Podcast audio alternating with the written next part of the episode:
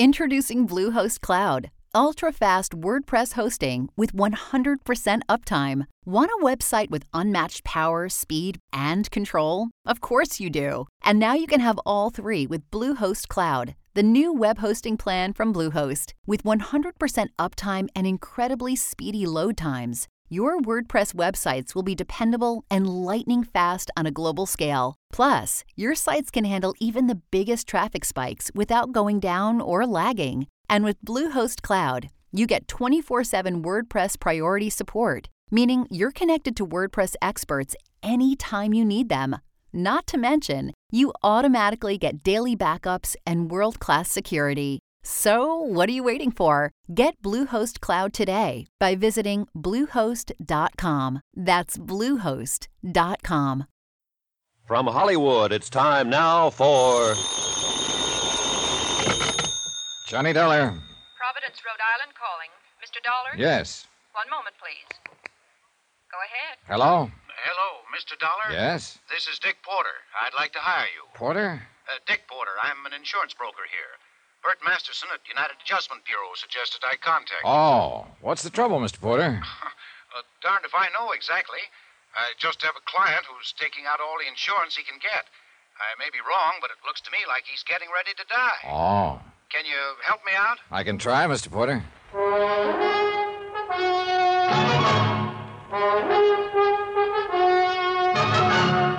Tonight and every weekday night, Bob Bailey in the transcribed adventures of the man with the action packed expense account, America's fabulous freelance insurance investigator. Yours truly, Johnny Dollar.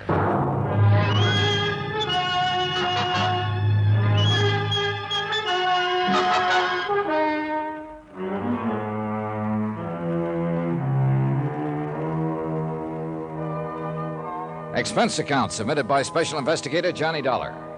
To Richard Porter, 480 Webster Boulevard, Providence, Rhode Island. The following is an accounting of expenditures during my investigation of the Shepard matter. Expense account item one, $15. Airfare and incidentals, Hartford to Providence. I arrived at 2.30 in the afternoon and was in my hotel room by 3.15.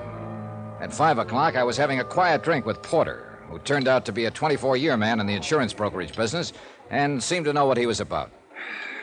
I've never had anything like this happen to me, and I didn't quite know what to do about it. I'm glad I can get some expert advice from you. Well, I don't know how expert the advice will be, but I'll do what I can for you, Mr. Porter. Uh, want another one of these? No, I'm fine for now, thank you. I'll try to explain this matter as far as I know. Two days ago, Dr. Shepard called me up and inquired about rates on straight life insurance. He's carried about $20,000 worth of policies, oh, 10 years or better. Um, I have the figures in my office. I gave him the prices for coverage, and he said he'd take $80,000, which would bring him up to an even 100000 Now, Shepard's a single man. The beneficiary on his other policies is his mother, Claire Shepard. She lives over in Pawtucket, his only dependent. He wants to name her beneficiary again. I see. Now, where do matters stand with Dr. Shepard right now? I told him it'd take a few days to draw the policies up. He sent me a check for the first payment and told me to do what had to be done. I don't want to act on his application until I know it's okay. Yeah, sure. Well, uh, what can you tell me about Dr. Shepard? Very little. He seems to have a good practice here in town and does his share of charity work and so on. As far as I know, he's above question. Would have to be, of course, to practice medicine here. He has an apartment above his offices, owns the building, all of his equipment. Know anything about his friends? No. Now, let me understand this about Dr. Shepard. He called you, you didn't call him. He wanted to buy the insurance. Uh, you didn't try to sell it. That's about it, yes. And that's why I'm worried. Give me a hundred people, and I'll show you 99 out of that hundred who will never, never call up an insurance broker and say, I want to buy some life insurance. Yeah. People have to be sold life insurance. They'll go out and shop around for fire, theft coverage, automobile insurance, health, almost any kind. But straight life insurance, that has to be sold.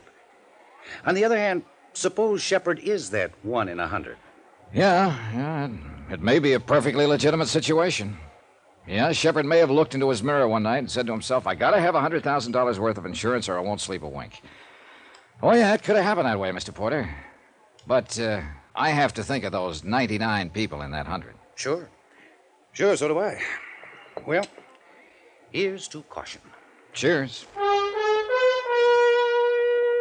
Expense account item two, $25. Deposit on a rented car, which I used the following day driving from place to place collecting data on Dr. Charles Shepard, MD.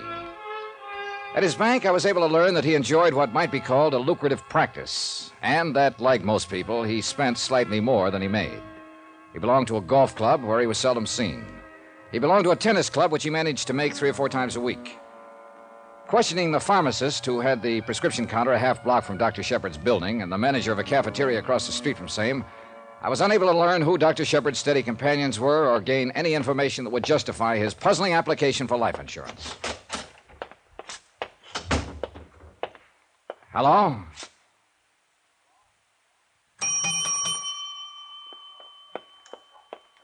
Good morning. Oh, good morning.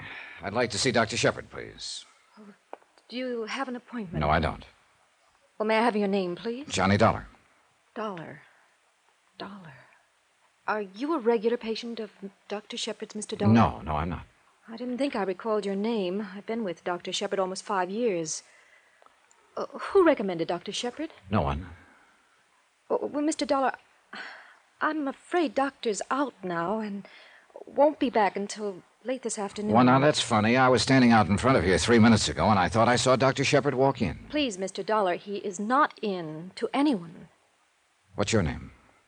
Why, I'm Miss Streeter. Miss Streeter. Well, yes, but I I'd like see- to see Dr. Shepard, Miss Streeter. Here. Oh. Insurance investigator? Yes. Will you tell the doctor that? Please? Why, yes, I, I'm sorry I had to tell your doctor was out. He asked me to say that to everyone who came in. I'm afraid the doctor's been acting strangely all day. I'm very much concerned over him. Excuse me. The tall, pale brunette girl in the crisply starched uniform was certainly concerned about something.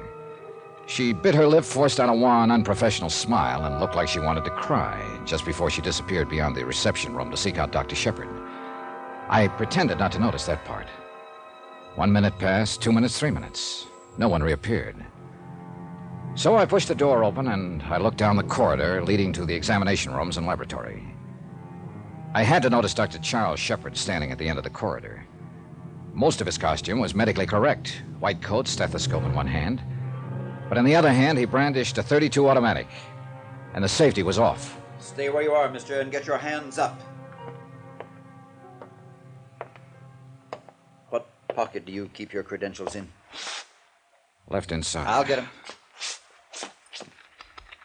Insurance investigator. For whom? At the moment, for Mr. Porter. Dick? Yeah. Here, I. I'm sorry, Mr. Dollar. I. I guess I'm very nervous these days.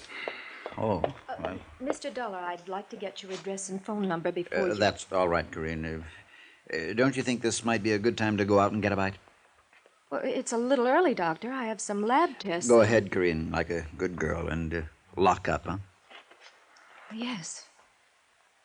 Goodbye, Mr. Dollar. Uh, yeah, goodbye.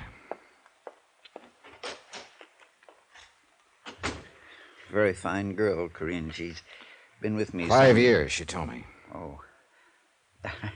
I don't know how I'm going to explain meeting you in the hallway with this in my hand. Uh, yes. Well, uh, before you try, suppose you snap the safety on. Oh, yes. I, I look somewhat foolish, I guess. Do you want to come in my office? Sure. You say Mr. Porter sent Mr. you. Porter told me you made an application for $80,000 worth of life insurance. We, uh, we look into things like that, Doctor. Investigate me because I want to buy life insurance? Yeah, yeah. You're a single man with few responsibilities. Well, I don't know whether to be irritated or not. Am I, am I going to get my insurance? I wouldn't be irritated, Doctor. Put yourself in the insurance company's position. They're just not used to this kind of application. Oh, you, you may get it, I don't know. But obviously you're in some kind of trouble, gun and all. Well, I. You know, the whole thing is a ridiculous mess. Mr. Dollar, my life has been threatened by a man who has definite homicidal tendencies. I suppose I've been acting very strangely lately. I, I don't know whether to leave town or give up my practice. All you have to do is pick up that telephone and call the police and tell them about it. A threat on your life comes under police business, Doctor. I know that, and I would go to the police, only Well, it's a very delicate matter. I have a patient's welfare to think of. You can't very well treat any patient if you're dead. I suppose you sit down and tell me all about it. All right. Several months ago, I treated a woman named Forbes. A thorough examination and consultation disclosed that her poor physical condition was not based on any organic disorder, but rather upon her own emotional instability. Not an uncommon diagnosis this hectic day and age. You've heard of things like this, Mr. Dollar? Oh, I've heard of semantics and neurotics and psychotics, but I'm not a doctor. Well, let me tell you the psychotherapeutic side of medicine is by far the most challenging, and one in which I've had considerable experience. Consequently, I undertook to treat Mrs. Forbes, hoping to effect a cure. Are you a psychiatrist, Doctor? No, I am not. Don't misunderstand me, Mr. Dollar. In the process of treating Mrs. Forbes' physical ailments, I urged her to recount a variety of experiences, talked to her from day to day, probing all the while for the source of her trouble. It has been my intention from the first to place her in the hands of a competent neurologist. I suspected her trouble early in the treatment. She's married to an erratic, ruthless, ill tempered man, Paul Forbes. Oh. I made a grave error when Mrs. Forbes pressed me last week to. Well, I could only tell her to move out and divorce him immediately. That's pretty extreme advice, Doctor. I know, but I also know the advice was right. Oh, you aren't in sympathy with me, I can see, but let me tell you that any competent psychiatrist would have advised her the same. I approached her husband on the matter a few days ago. What? I explained to him that Mrs. Forbes' health, her very life, is in jeopardy, that more is involved here than just keeping intact a union which has nothing but legality as a binding force. And Mr. Forbes doesn't care for semantics. He doesn't care for Mrs. Forbes, Mr. Dollar. He ranted and raved and accused me of trying to break up his home, and finally he attacked me. I managed to get away. Did he threaten you then? Yes, he said he'd kill me. Who else was there? What do you mean? Who heard him say these things? Why, Mrs. Forbes was there, and a servant in their home. Yes, a servant. Upton's his name, I believe. You should have called the police. I should have done a lot of things differently in my lifetime, but I didn't call the police. My primary concern is for Mrs. Forbes. Further shock and guilt complex could be totally disastrous to her. So you're you going to creep around here with a gun in your hand? I don't know whether I'd even know how to use it. I. I. Now, why the application for all the insurance? Well, I, I wondered if Forbes might get me. I wanted to be sure my mother was taken care of. I. I don't know whether anyone's ever threatened your life, and you knew for certain he'd try to carry out the threat, but that is the position I am in. Well, what are you going to do? I don't know. I'll think of something. But what about my insurance? That's up to Mr. Porter. If what you say is true, I wouldn't insure you. What do you mean? If it's true, of course it's true. Doctor, I don't believe it. I left him standing there in the corridor, staring after me. A lonely man. Somehow not as frightened a man as he tried to let me believe. I wondered about that. I was still wondering about it when I went to sleep that night.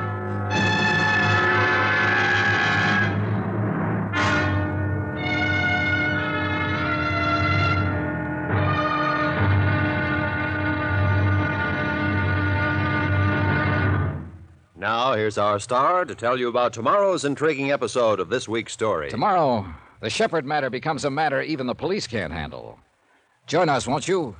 Yours truly, Johnny Dollar.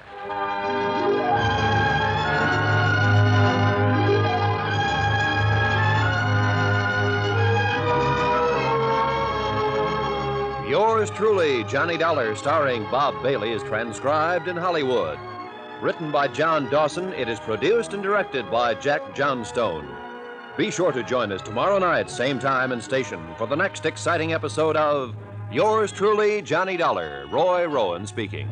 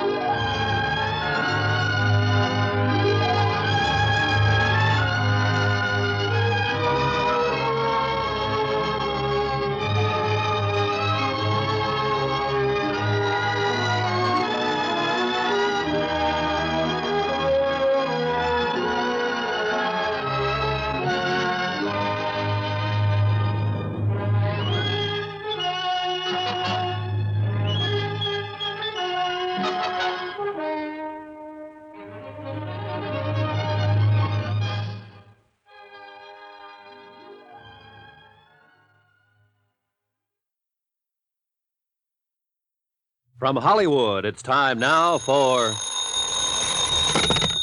Johnny Dollar. Dick Porter, Mr. Dollar. Hi. Did you check on Dr. Shepard? Yeah. Uh, do I write up his policies? Well, that's up to you, Mr. Porter. Dr. Shepard's life has been threatened. What? That's according to him. And the man who threatened his life has definite homicidal tendencies, also according to Dr. Shepard. Well, I. I... Well, what do you think? Porter, I think Dr. Shepard's a liar.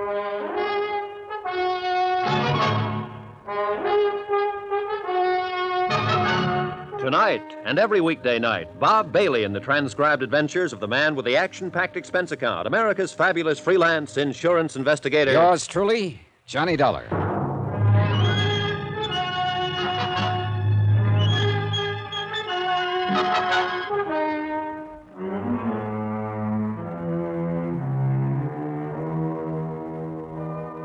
Expense account submitted by Special Investigator Johnny Dollar to Richard Porter, 480 Webster Boulevard, Providence, Rhode Island. The following is an accounting of expenditures during my investigation of the Shepard matter. More expenses. Item three, 26 cents. One bottle of aspirin for Mr. Porter. I felt he was going to need it. I hope you aren't trying to be funny, Mr. Dollar. I'm not, Mr. Porter. I think you've got a tough decision to make. I, uh, I know that the commission on $80,000 worth of insurance would be high. Uh, uh, sit down. Oh, thanks. Uh, Mr. Porter, Dr. Shepard told me he bought, or tried to buy, all that insurance because he thought a man named Forbes was going to kill him. He bought it, he said, to make certain his mother is well provided for. He was carrying a 32 Colt. Now, he spoke of treating Forbes' wife and of advising her that divorce would settle her health problem. Mr. Forbes didn't like that and accused Shepard of trying to wreck his home, and, well, that's about it. Now, what have we got? Well, your Dr. Shepard is either nuts or an idiot or the cleverest man alive. I don't know. I do know I believed about one half of what he told me, maybe less. what reason would he have to lie? Beats me. If someone threatened your life or mine, we'd turn to the police for help. Now, Shepard won't do that. Insists that it would probably be hazardous in the case of his patient, Mrs. Forbes. I don't want to write up this policy if what he says is true. But I, I don't want to pass up the commission if it isn't true. Can you stick around town for another day or two and find out about it? I'll do what I can, Mr. Porter. Go ahead. Have an aspirin. He had an aspirin, and I had a car ride. Once again, out to the offices of Dr. Shepard. The same things were more or less going on in the same way. His nurse, Miss Streeter, appeared as distraught as ever when she recognized me. There was a quick dabbing at the eyes, a straightening of the hair before she spoke. I'm Good morning, Mr. Dollar. Hello. I'd like to see the doctor again. He was calling Mr. Porter's office trying to locate you. I'll buzz him. Mr. Dollar, do you have anything to do with why Doctor's been carrying a gun? No. That's his business. In other words, I should mind my business. Well, I'm being honest. I've advised him what to do on the matter. What matter? He'll have to explain that to you, Miss Streeter. It doesn't make much sense to me. You can go back now. Okay, thanks. Hello, Mr. Dollar. Hello, Doctor. You were pretty insulting yesterday. I'm sorry about that, but we both have a problem to solve. And I get paid sometimes for deliberately insulting people. You're a strange one. Do you want to change your story about all this? I wish I could change it. It's still a mess, a bad mess. I thought it all out last night, and I still must hold to my original thinking. I have to place my concern for my patient, Mrs. Forbes, before anything else. In other words, you won't call the police and tell them your life's been threatened. No, and you're very stubborn about that part. I don't think you comprehend the situation at all. Look, wait a minute. Let's understand each other, Doctor. If this man Forbes is all you say he is, and you say you're the expert on homicidal tendencies, then the best thing for you to do is to prefer charges against him for threatening your life and have him locked up. Now, you could do that, according to what you've told me about Mrs. Forbes and a servant in their home witnessing his threats. I will try to explain again. I can't do that for Mrs. Forbes' sake. I just can't. She's been through a shattering ordeal. I must attempt to resolve this quietly. Now, true, I can generally anticipate a man's actions inside my office under clinical conditions, but I. Well, Forbes is different. That's why I tried to contact you today. Someone like you could approach Forbes and possibly persuade him to discard his ideas of violence. Probably do it in a quiet way, too. What does Mr. Porter pay you? Well, what's that got to do with it? I'm willing to pay you. I mean, you and I don't seem to get along very well, but I phoned Porter, and he tells me you're one of the best men in your line of business. I'll pay you to go to Paul Forbes and talk to him as I've described. I can't figure you, Doctor. Now, let's you and I not get into any personality arguments. Will you do this for me for your regular fee? I was going to do it anyhow, for Mr. Porter and the fee he pays me. I just wanted to check you first. I'll do it, but I still think it's a matter for the police. All right, let's leave it this way. You go talk to Forbes. If you think he means to kill me, then I'll call the police and prefer charges against him, patient or no patient. How's that? That sounds a little more sensible, Doctor.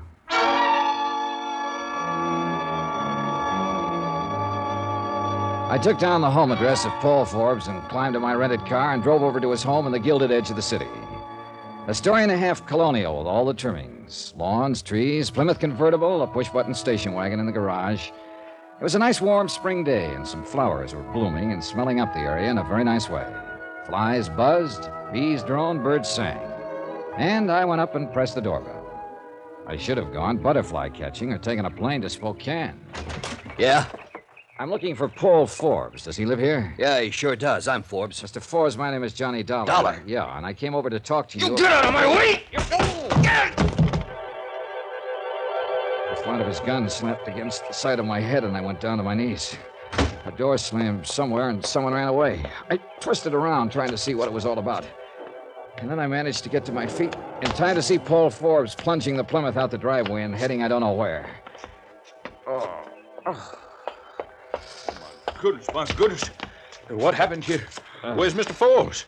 You hurt? Yeah, I'll be. Oh, Miss Forbes! Miss Forbes! Oh, let me help you, sir. Yeah, give me your arm. Yeah. We better sit you down over here. Okay, thanks. Oh, my goodness, my goodness gracious, sir. How did this happen? Mr. Forbes swung a gun at me. Oh, no, sir, no, sir. Oh, no, sir. No, easy, sir. Easy, easy. Thanks, You know, thanks. let's sit down here. Oh, What happened here? I'm afraid Mr. Forbes attacked this gentleman, Miss Forbes. Call the doctor up and then go to my medicine chest and get some swabs and a pan of cold Oh, water. right away, ma'am. Wait, uh, the doctor isn't necessary. It just made me dizzy. Your cut. It might be deep. Well, get the first aid things and some brandy, Upton. Right away, ma'am. This is unforgivable, just unforgivable conduct.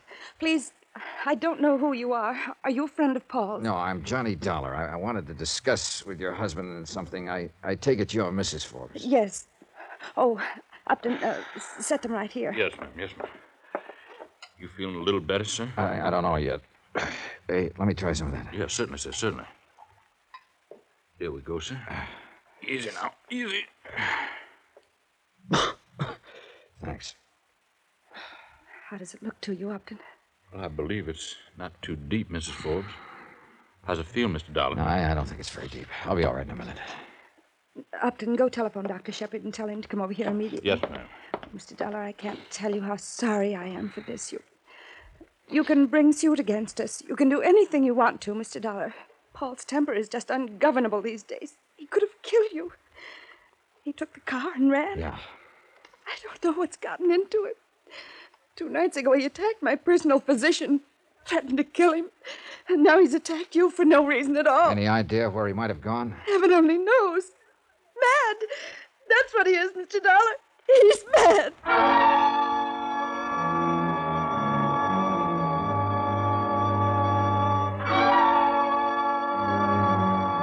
Pauline Forbes had a right to be scared from what I'd seen of her and from what I'd seen of her husband. He was an angry man with a gun in his hand, slugging at anyone in sight. She was a distraught woman with a darkening spot underneath her right eye, and it wasn't mascara. I began to wonder who needed more looking after Dr. Shepard, Mrs. Forbes, or Johnny Dollar. Now, you just lie still now, sir. Huh, what? I guess you kind of fainted a little bit. Is there anything I can get you, sir?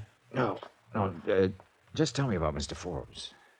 I beg your pardon, sir? Look, I'm an insurance investigator. I came here today to talk to Mr. Forbes about threatening Dr. Shepard's life. Oh, uh, well, I, I wouldn't want to talk out of turn, sir. You you'd better discuss that with Miss Forbes. Now, just one question. Did Mr. Forbes threaten Dr. Shepard's life? Yes, sir. You heard him? I did, sir.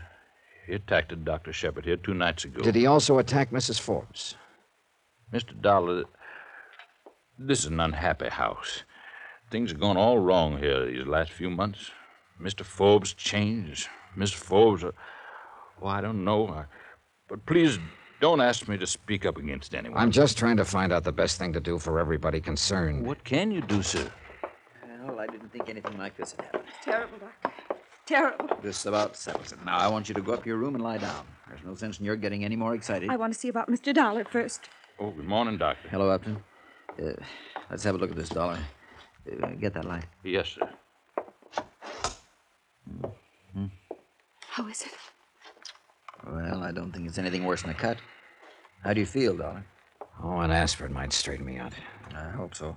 Upton? Yes, I'll get some, sir. Dollar, I should have taken your advice yesterday. I'm going to take it now. I'm going to call the police and have this man arrested. He might kill somebody next time. Yeah, am I all right? Sit up. Dizzy? Yeah, a little. That'll wear off. What'll they do to Paul? Well, they'll take him into custody and probably talk some sense to him. Oh, this, this is awful. You go up to your room now, Mrs. Forbes. We'll handle this. Oh, Upton, uh, take Mrs. Forbes upstairs. Yes, sir. You just come along, Miss Forbes. Thank you.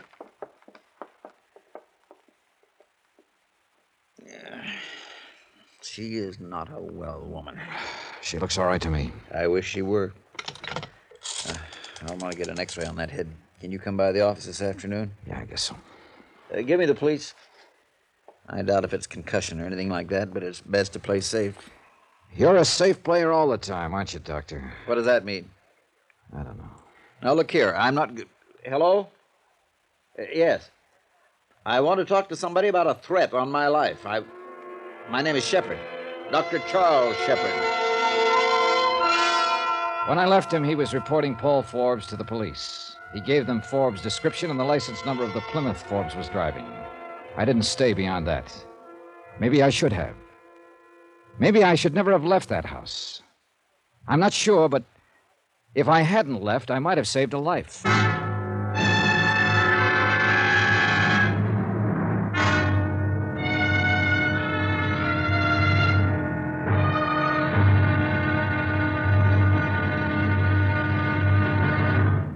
Now, here's our star to tell you about tomorrow's intriguing episode of this week's story. Tomorrow, well, the big lie is as true as little green apples. Join us, won't you, when I bite into one and spit out a bullet. Yours truly, Johnny Dollar. From Hollywood, it's time now for. Johnny Dollar. This is Miss Streeter at Dr. Shepard's office. Yes? Dr. Shepard gave me your hotel number. He said you were to come in for a head x ray. Let me talk to the doctor about that. Well, he's out on house calls right now, Mr. Dollar. He'll be back late this afternoon. He seemed very concerned over He ought to be. A friend of his banged me on the head with a gun this morning. That's why the x ray. Well, could you possibly come in and have it made? Doctor was most insistent. All right, Miss Streeter, I'll be right over.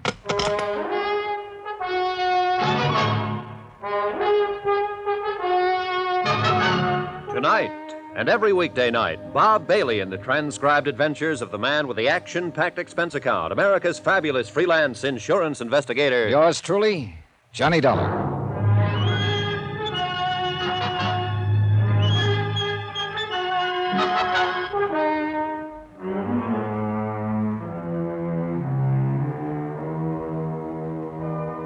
Expense account submitted by Special Investigator Johnny Dollar to Richard Porter, 480 Webster Boulevard, Providence, Rhode Island. The following is an accounting of expenditures during my investigation of the Shepard matter. Expense account item four, one dollar, cab fare from my hotel to Richard Porter's office. Porter was sympathetic. You know, I feel very responsible for this, Mr. Dollar. I hired you to look into all oh, this. it'll go I- away, it'll go away. I've been hit on the head before. Hey, do you have anything to drink in here? Oh, sure, sure. you never can tell when a snake will come up and bite you. Yeah, here you are. hmm Thanks. I suppose you came in to give me your expense sheet now that it's all settled. Not exactly, Mr. Porter. It isn't settled for me. Certainly, you know I'll assume any medical expenses involved here. That no, I'm not talking about that, Mr. Porter. Sit down. now, look, there's something going on here, and we might as well have it out. You hired me to investigate a client who wanted to buy $80,000 worth of straight life insurance, right? Yes? Now, that client explained why he called for that insurance. Not to my satisfaction, but he explained it. He said a man named Paul Forbes had threatened his life. Threatened it because Dr. Shepard had advised Forbes' wife to get a divorce. I know you didn't believe this, but the facts now seem to bear it I out. went over to see Forbes this morning to talk to him about his threats. I managed to get my name out, and Forbes attacked me, so I got this. Then Forbes ran out. Mrs. Forbes and a servant in the house gave me first aid. All the time they were doing it, they were apologizing for Forbes and his violence. Finally, Dr. Shepard came in, called the police, and told them to pick up Forbes. And the police will pick him up if they haven't already, and Dr. Shepard will prefer charges. And that to won't be that, Mr. Porter. Not as far as I'm concerned. Dr. Shepard's story is still leaky. I'm sorry, but I think it has more credence than ever in view of what's happened. You told me yourself his wife and the servant admitted Forbes had threatened Dr. Shepard's life. Oh, I believe that part. But Shepard lies so much you can get to believing him. What lies, for heaven's sake? Oh, for one thing, his reason for not calling the police right away. I mean, about how delicate Mrs. Forbes' condition was. She looked pretty healthy to me this morning. Another thing, he described Forbes as a man with homicidal tendencies. Now, Dr. Shepard's supposed to be an expert on behavior. And he thought that if I talked to Forbes, I might settle the matter peaceably. But Forbes attacked me as soon as I told him my name. I didn't get a chance to talk. Well, Dr. Shepard has no control He felt pretty sure I could talk to Forbes. If you don't like that, let me go on. What reason did Forbes have to hit me? He didn't know me from a load of coal. Somebody put him up to it. Who? Now, who do you think?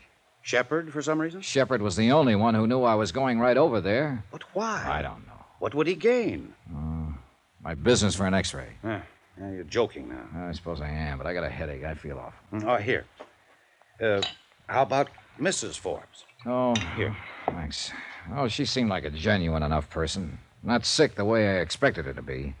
Someone slugged her recently. There was a bruise under one eye. Uh, Shepard said her husband was an erratic, ruthless, violent man. Well, look, I'm stubborn, Mr. Porter. I still think Shepard's been lying to me. If for no other reason than I think I know the breed. What's all this got to do with the insurance application? Well, that's another thing I don't know. Expense account item five, $3 cab fare Dr. Shepard's one story building to have my head x ray. Shepard was still out, but Miss Streeter did the honors, almost in silence. Outside of sit still and hold it, nothing much was said. Well, the picture's okay, Mr. Dollar. I looked at it. I didn't see anything wrong. Of course, the doctor will call you when he's had a chance to see it. Swell. You must have got quite a blow. That's a nasty bruise you have. Oh, it's pretty good, all right. He swung his gun hard. Well, the doctor will be back about mid afternoon. He can call you at your hotel? Yes. Well, thank you for coming in. I want to ask you a question, Miss Streeter. Yes? Are you in love with him? What? Are you in love with Dr. Shepard? Well, that's rather my own business, isn't it? Unless, of course, in your investigation of whatever you're investigating, for some reason I'm under your scrutiny. Well, I suppose it is, and I suppose I can take that to say yes. I'd become rather angry with you, Mr. Dollar, but frankly, you seem rather ridiculous. I suppose so. He's a liar, isn't he? I mean, Shepard. One more question. I told you on the phone a friend of Dr. Shepard's did this to my head. Now, did you ever ask me who that friend was? I think you'd be curious about a thing like that, Miss Streeter. I think I have a great deal of work to do, Mr. Dollar.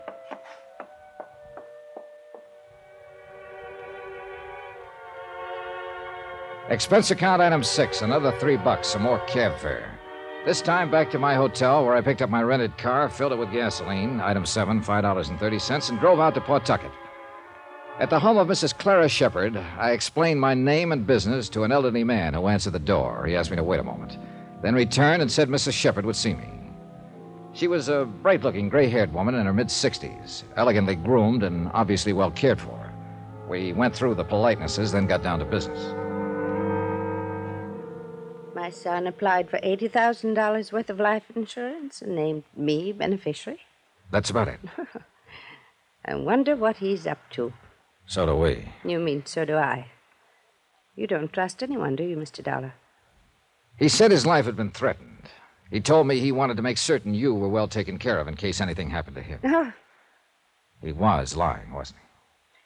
I haven't seen him, talked to him, even had a Christmas card from him in three years. Maybe he does worry about his poor old mother now and then. I'm flattered. What you're saying about him isn't very flattering. Oh, I don't think Charles ever thought much of me as a mother. Still doesn't, I'm sorry to admit. But then I don't think too much of him as a son. So there we are. Is it too early for a cocktail, Mr. Dollar? How do you explain him already having a $20,000 policy on himself and wanting to kick it up to a 100 You, the beneficiary. No explanation. That's why I suggested a cocktail. To my friends here, Charles is a successful doctor in Providence who calls me faithfully every day, sends me gifts, and is always assured that I am well and happy and occupied in my old age. I guess I like you, Mr. Dollar, perhaps because, with all your gruffness, you might be nice to your mother. No, Charles and I aren't close. Never have been. I can tell you this. I don't need his closeness, at least not in a financial way. If Charles were to die and I received a hundred thousand dollars, it would mean a rather difficult tax problem. If he were to die, part of me would die too. I'd like you to have just one martini with me. And then you may go, Mr. Dollar. I had the one martini with the tall, stately woman who struggled against tears. It was an old struggle with her, increasingly difficult, I guessed, as the years kept on. We talked no more of his son, or the insurance, or the threat on his life. I left there about four o'clock in the afternoon. I drove back over to Providence and got to Dr. Shepard's office about a quarter to six. A broad shouldered man in a tweed suit was in the reception room. He got to his feet when I walked in. Dr. Shepard? No. Don't I know you? Yeah, I was thinking the same. Wait a minute. Yeah, your name is uh, Dollar. You're an insurance investigator. Yeah, yeah. You're Phil, Phil Crosby, Yeah. Providence Police. well, I met you in New Hartford once. Well, I didn't know you were down here. Hey, you must be the one. This Dr. Shepard called downtown about a threat in his life and said an insurance investigator had been slugged trying to help him out of it. Yeah, that's right. Well, where is he? I don't know. I rang that buzzer. There's no one around at all. What's this all about? Well, a man named Paul Forbes threatened the doctor's life. He slugged me. You got a pickup out on him yet? No, not yet. Trying to pin the doctor down all day long. Been out on house calls, emergencies, everything else. We have to get his signature on a complaint. Hmm, I thought that was all taken care of by now. Well, hello. Oh, hello. Hello, Mr. Dollar. Hello, Miss Streeter. This is Phil Crosby from the police department. Police? I'd like to see Dr. Shepard, miss. Is anything the matter? Just want to see him. Well, goodness, he was here ten minutes ago. He sent me over to the pharmacy to pick up these things. Oh. What?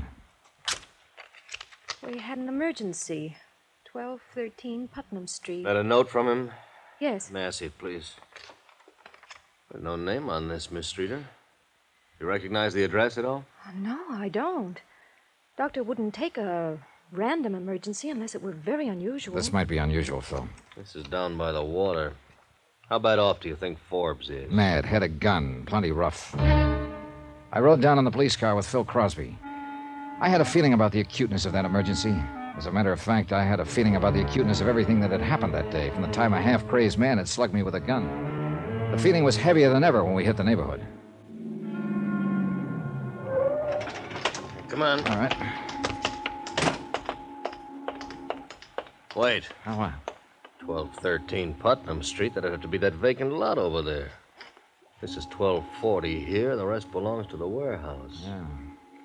Phil. Huh? That car empty on the plates. Yeah.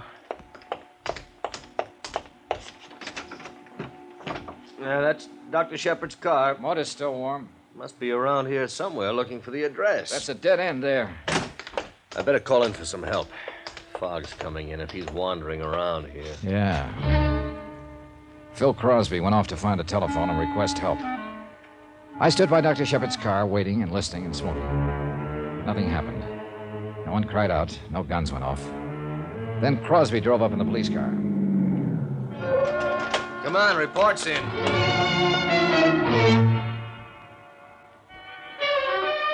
A report was in, all right. We drove two blocks down the street where a small, curious crowd of people had already gathered in the cheerless fog. A uniformed man from the Harbor Division was standing over what appeared to be a bundle of clothes lying in a heap. We bent over it, and Phil looked up at me with a question mark. That Shepard, Johnny? Yeah, that's him. Yep. I'd say he's been dead less than half an hour.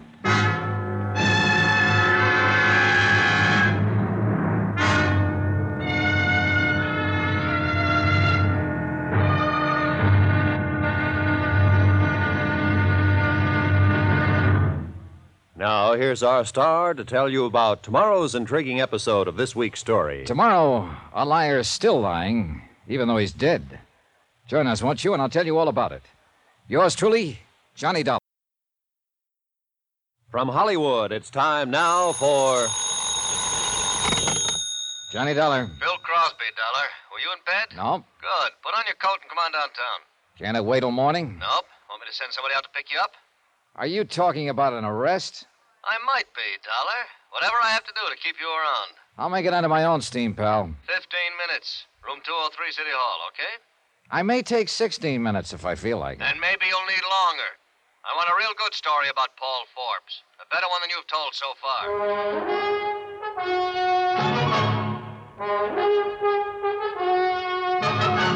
Tonight, and every weekday night, Bob Bailey in the transcribed adventures of the man with the action packed expense account, America's fabulous freelance insurance investigator. Yours truly, Johnny Dollar.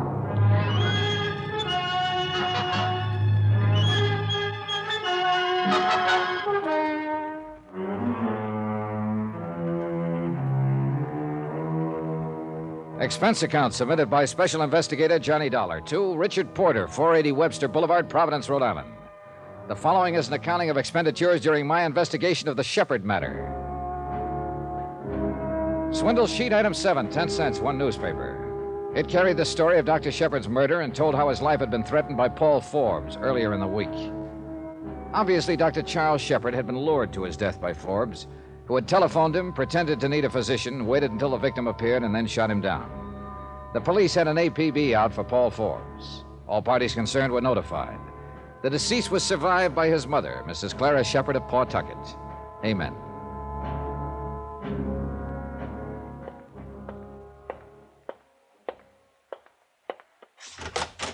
Come right in, Dollar. Sit down.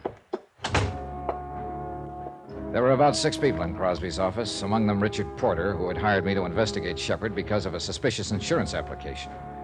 A uniformed officer from the Harbor Patrol who had discovered Shepard's body, and two other men from Crosby's staff. I told them how I had been hired, that I didn't believe all of Shepard's story about the threat on his life. I told them about Forbes slugging me for no apparent reason. I also mentioned the insurance matter had never been satisfactorily explained. Well, it's never going to be explained as far as I can see, Dollar. Oh, I'll find an explanation, Phil. You solve your murder, and I'll do what I have to We've do. got it solved. All we have to do is pick up Forbes. You know that. I don't know anything. You get huffy with me on the phone and you start talking about arrest, and I don't know anything. You said that when you went to see Shepard yesterday morning, he waved a gun at you, a 32. That's right. It wasn't on his body. He knew Forbes hadn't been picked up. His life was in as much danger as ever. Why didn't he carry the gun? You know, that's a pretty good question, Phil. Yeah. What else? He allegedly went out on an emergency call tonight. No little black bag in his car. No little black bag by his body. What doctor goes out on any call without his bag? Oh, I wouldn't let that worry me so much. I'd find out if it was an emergency, or he knew who was going to meet him when he went out. I thought you might have some ideas. Have you talked to Mrs. Forbes? Of course, I've talked to her. She hasn't any idea where her husband might be hiding. She's sure he killed Dr. Shepard. That servant in the house is sure. He told me about Shepard being threatened by Forbes. Shepard told you about being threatened. Forbes slugged you, slugged Mrs. Forbes. Been running around town like a madman all day. But everything you say and every way you say it, it comes out Shepard was lying. I did it on purpose. I wanted to worry you to death. Yeah. Well, every officer in this town has Forbes' description and the license of his car. We ought to get him before the night's out. He's the boy. Good luck, Phil. He was a good policeman with a lot of doubts, and he was mad about them. And that's what it generally takes to get matters straightened out. I found Corrine Streeter at the morgue, standing beside the marble slab on which her late employer had been laid. She looked pale and wan in her stiff white uniform and blue nurse's cape. Her eyes were red with tears, but no sound escaped her. Then she looked up at me once, sighed, and started out of the place. Wait. Oh, what now? Well, I'd. I'd like to help you. I. Can you help him? No. No, you can't. No one can. I tried. Who did it? Well, uh, the police say Paul Forbes shot him. It looks that way from all they can gather. Over Mrs. Forbes? Yes. They're looking for him, I suppose. Yes. Well, you're something of a policeman, Mr. Dollar. Why aren't you out helping them or something? Please, Miss Streeter, I know we've I'll had answer words. that question you asked me earlier today. What? You asked me if I loved Dr. Shepard. Yes, Mr. Dollar, I loved him. I loved him more than my whole life. When she said that, and for some reason I don't know, I had a feeling that I was hearing the first bit of unembroidered truth I'd heard in two days. It didn't make me feel any better, but it did clear up something that had been in the back of my mind working its way to the front. Expense account item eight, $6.70. A steak, three martinis, and an order of sliced tomatoes. I finished eating at 2.30 in the morning. I really didn't want it, but I did want to sit down and do some thinking. After that, I climbed into my rented car and drove out to Dr. Shepard's office building. Expense account item nine, $5 even. Bribe for watchman. I shouldn't be doing this, you know. Might lose my job over it. But since you're from the insurance company, I guess you're all right. I sure appreciate it. Eh, too bad about Dr. Shepard. Nice fella. Yeah, very nice. What is it you think you'll find? Police been here till almost an hour ago, poking around. Do you know if they found anything? Oh, sure. Doctor's emergency kit. Heard him say he didn't take it with him when he went out in that last emergency. Uh huh. Well, I won't be long. Oh, I'm going to come right in and watch you. Shepard had been a thorough man, and from all evidence, he and Miss Streeter kept and operated an efficient file system in the office. However, he had kept no medical history of his prime patient, Pauline Forbes. As a matter of fact, in checking over both the patient's files and the card files, there was no evidence to indicate that Mrs. Forbes had ever been a patient of Shepard's, which seemed strange in view of the fact that he told me he treated her for 14 months or better and ended the treatment by advising her to divorce her husband. What's more, he had never mentioned that Paul Forbes had been one of his patients. But an entry dated some two years before disclosed the fact that Dr. Shepard had examined, treated, and discharged Paul Forbes as a patient. These two developments supplied me with all of the curiosity I'd need for a while. Nurse Corinne Streeter's home address was duly noted on Dr. Shepard's phone book. Oakdale House, surprisingly enough, on Oakdale Street. Special rates for nurses. Room 205.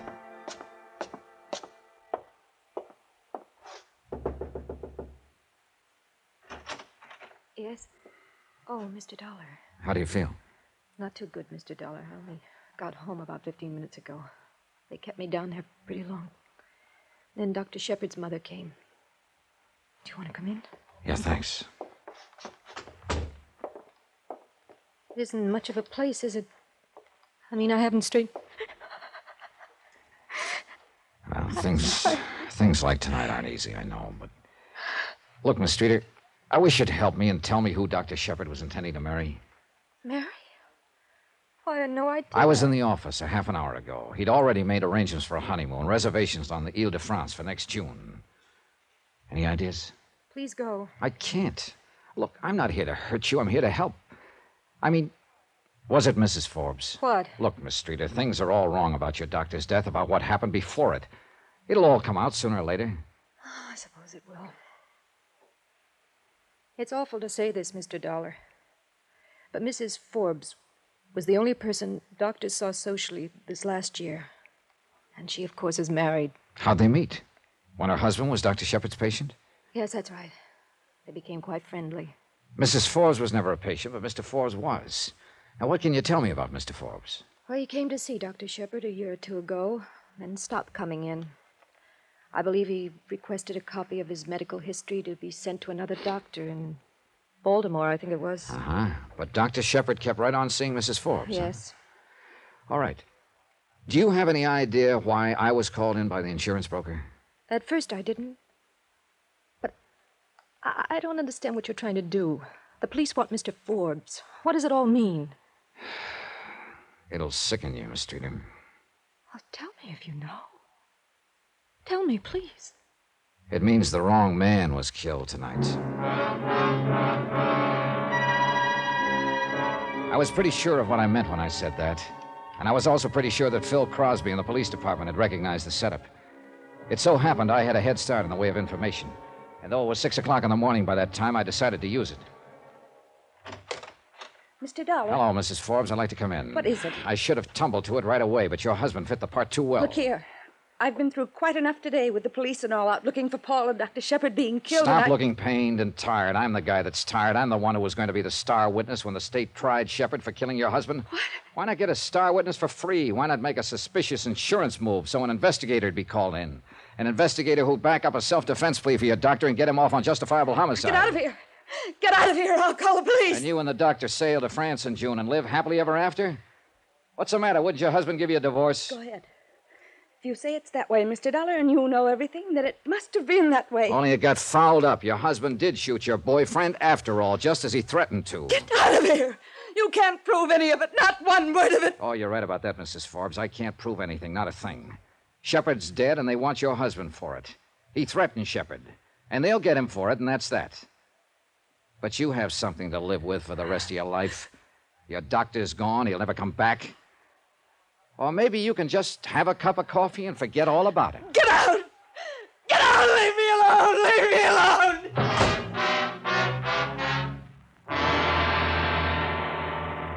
What? Yeah, that's it, Phil. That's what was supposed to happen. Shepard had it planted all over town how Forbes had threatened his life. He had witnesses. He had me, even. All he had to do was go out and shoot Forbes any place, any time. But Forbes got him first. Can people get by with this kind of thing in our courts of law? If and when you get your hands on Paul Forbes, will he have any kind of defense? Oh, he'll get him, Dollar. The other I can't answer. What you just told me can't be proven. I don't see how a lawyer can do much for a guy who threatens another man's life and then finally guns him down, do you? But it was Forbes who was the marked man all this time. He was supposed to die. If it could be proved that Forbes was a patsy, that the doctor intended to gun him down. The judge and jury, Johnny. When we get Forbes, he'll be arraigned and indicted for first degree murder. Don't worry about that part. And the rest is up to the court, out of our hands. After all, we're pretty sure Forbes shot and killed Dr. Shepard. Hang up that phone, Dollar. You still on the wire, Johnny? Hang it up or I'll blow your head off. Paul Forbes looked the part of a fugitive. His coat was ripped in several places. The knuckles on his left hand were torn and raw. There was mud on his shoes and pant legs. His eyes told the rest of the story. He was blazing mad. He had a gun, and he wasn't afraid to use it.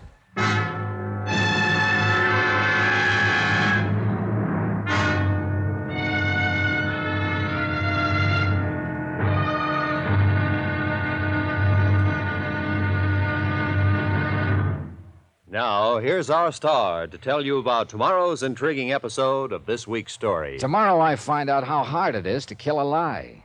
Sometimes you have to kill it twice. Join us, won't you? Yours truly, Johnny Dollar.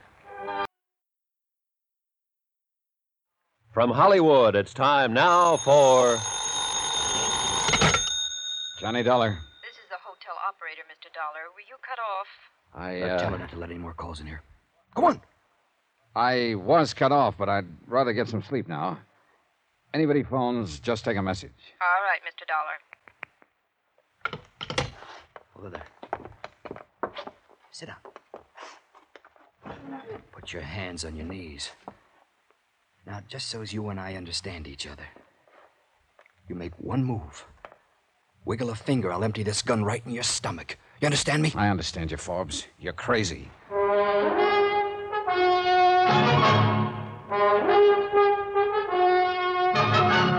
Tonight and every weekday night, Bob Bailey in the transcribed adventures of the man with the action packed expense account, America's fabulous freelance insurance investigator. Yours truly, Johnny Dollar.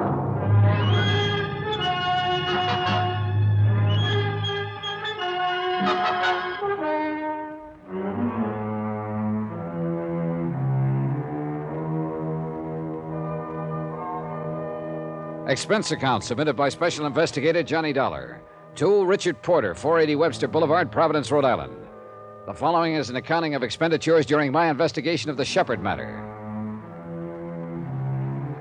I was pretty sick of it and with it when I had Paul Forbes visit me in my hotel room about 7 o'clock in the morning. He'd used a gun in front of me once before to crack my skull. I decided I'd try to avoid that again. So I sat down and I played good. It didn't seem to please him a bit. You were out to my house about an hour ago, weren't you? Yeah, I went out to talk to your wife. I saw you. I was across the street watching. I followed you here. Fixing up another deal, huh? I don't know what you're talking about, Forbes. I followed you here so we could have a little talk. And we're going to have it, you and I. You ought to put that gun away and let them take you, Forbes. Where do you live? In Hartford, Connecticut. I mean, where do you live in town here in Providence? I don't. I live in Hartford. Where do you practice? Practice what? Are you trying to get funny with me? I don't practice anything here in Providence. I don't live here. I'm just here for a few days. Doing what? Working on an insurance matter. Insurance matter. You're licensed to practice law in Rhode Island? Oh, you've got something all wrong, Forbes. I don't practice law. I'm not a lawyer. I'm an insurance investigator. I tried to tell you that yesterday morning when you cracked me with that gun. I was called in by Dr. Shepard. He said you threatened his life. You're lying to me. Shepard called me yesterday morning, said a lawyer named Dollar was on his way over to talk to me about giving Pauline a divorce. You're a lawyer. I'm what I say I am. If you hadn't started swinging that gun butt around, I'd have told you why I was there yesterday. You got a billfold or something? My coat pocket inside on the back of that chair there. I think I know why Shepard called you and told you I was a lawyer. I think he wanted you to attack me and make me Shut a... up. You and Shepard are trying to pull something to take my wife away from me. I know that much. And now you're trying to pull something to get out of this jam. You're wrong, Forbes. I don't know anything about trying to take your wife away from you. You know I didn't kill Shepard. How do I know you didn't kill him? You threatened him. Half a dozen people have attested to that. I know you had a reason to kill him. I know every time I've seen you, you had a gun in your hands and you've been swinging it at somebody, particularly me. You know who did it. You're in on it somewhere. You know who killed Shepard, and you're going to clear me. You're going to tell me, Dollar. I'm going to whip it out of you. You're going to crazy.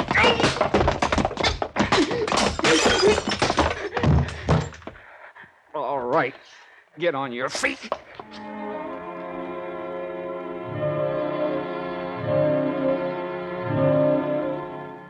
He sat in the chair just the way I propped him there.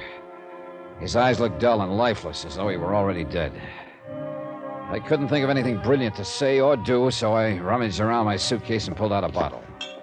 Then I found a pair of glasses in the bathroom and poured a couple of drinks. When I came on out, he hadn't moved from the chair. He looked crumpled, like a worn out suit of clothes. He made no effort to look at me when I tucked the glass in his hand. Here, try this. Ah. Go on, go on, drink it.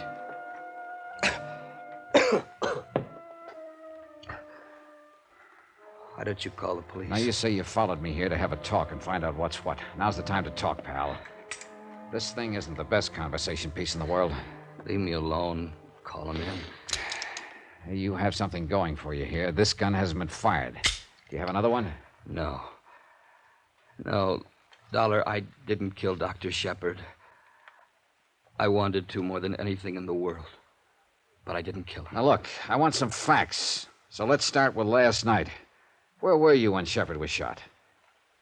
How do I know where I was? I. I don't even know what time he was shot. All right, let's start with yesterday morning. You slugged me, ran out of the house, jumped in a car, and what happened? Go on, take it from there. I drove over to Dr. Shepard's office. I was going to have it out with him. He was breaking up my home. Well, go on. Did you see him? No. I parked down the street from his office, and then I saw him jump in his car, and I followed him. He came back over here. I knew my wife must have called him to take care of you. What happened then? I went over to the park and sat and tried to figure things out. You don't know what I've been through this past year. All right, go on, go on. Then I went to a bar. I was hungry. I hadn't eaten all day. I got a couple of sandwiches and then I had some drinks. I don't know how many. Anyhow, the, the more I drank, the more hopeless everything looked. Did you call Shepard? Yeah. Yeah, I, I called him from the bar. Any idea what time it was?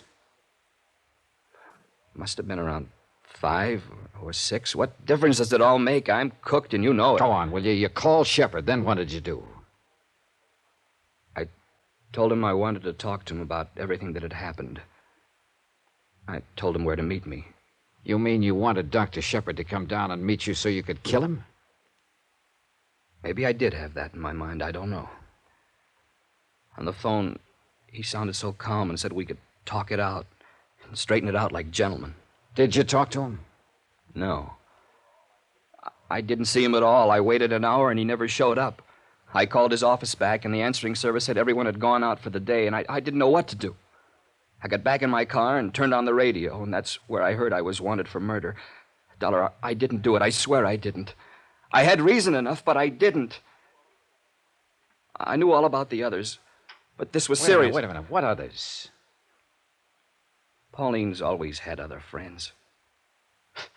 friends. I, I guess. I don't know. I don't, I don't guess I love her anymore. I don't know. I don't think she ever loved me.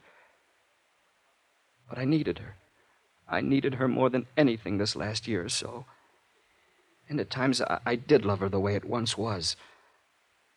And I found out what was going on between her and Shepard. She wanted a divorce. I wouldn't give her a divorce. If I had let her and Shepard get away with it, it would have been too much to take, to ask. Oh, this doesn't make sense. Even though you didn't love her and she didn't love you, you wouldn't stand still for a divorce action? It sounds stupid. I just told you. I needed her so much this last year or so. So much. Still doesn't make any sense, Forbes. Why didn't you let her go? She knew she didn't have to divorce me. She knew it wouldn't be too long. What? Shepard gave me a year. Another doctor in Baltimore, 18 months. Leukemia. Don't you see? She would have been free. They could have waited until I was dead, at least. Just that, until I was dead. Couldn't they? Well, couldn't they?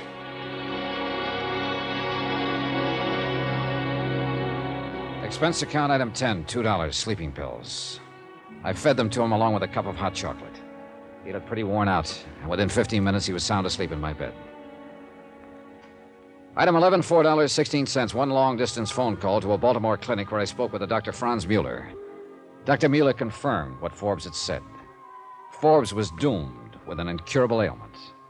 Item 12, 20 cents, another phone call, this one from the hotel lobby to the coroner's office.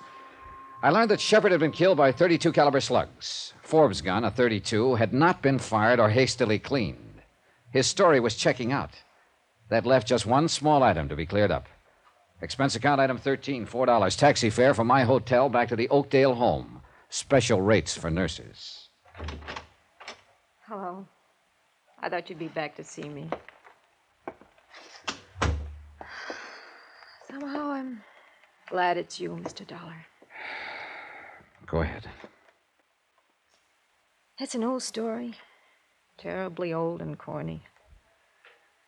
I applied for a job as Dr. Shepard's nurse five years ago, and I fell in love with him that very day.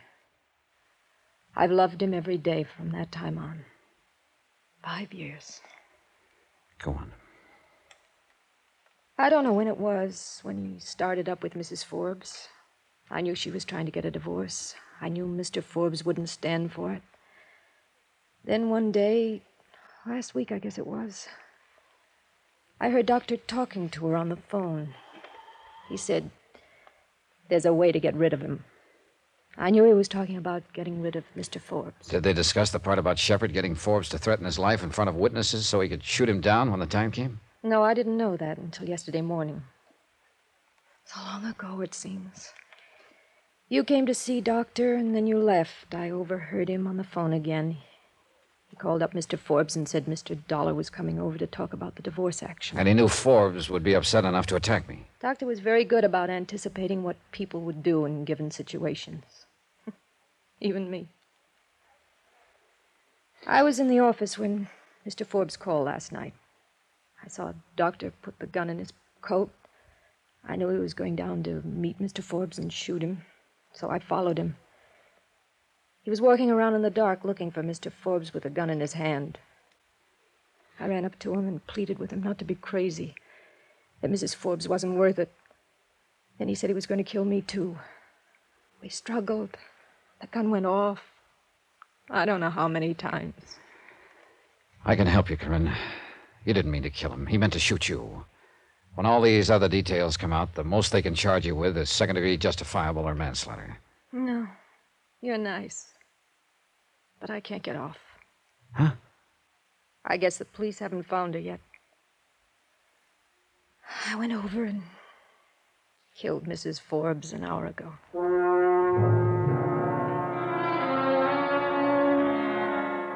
Expense account item 14, same as item 1. Transportation back to Hartford. The next time you have a doubtful insurance application, Mr. Porter, settle it yourself or call someone else. Don't call me. As far as I can add up, and I'm not going to recheck the figures, expense account total is $485. Yours truly, Johnny Dollar.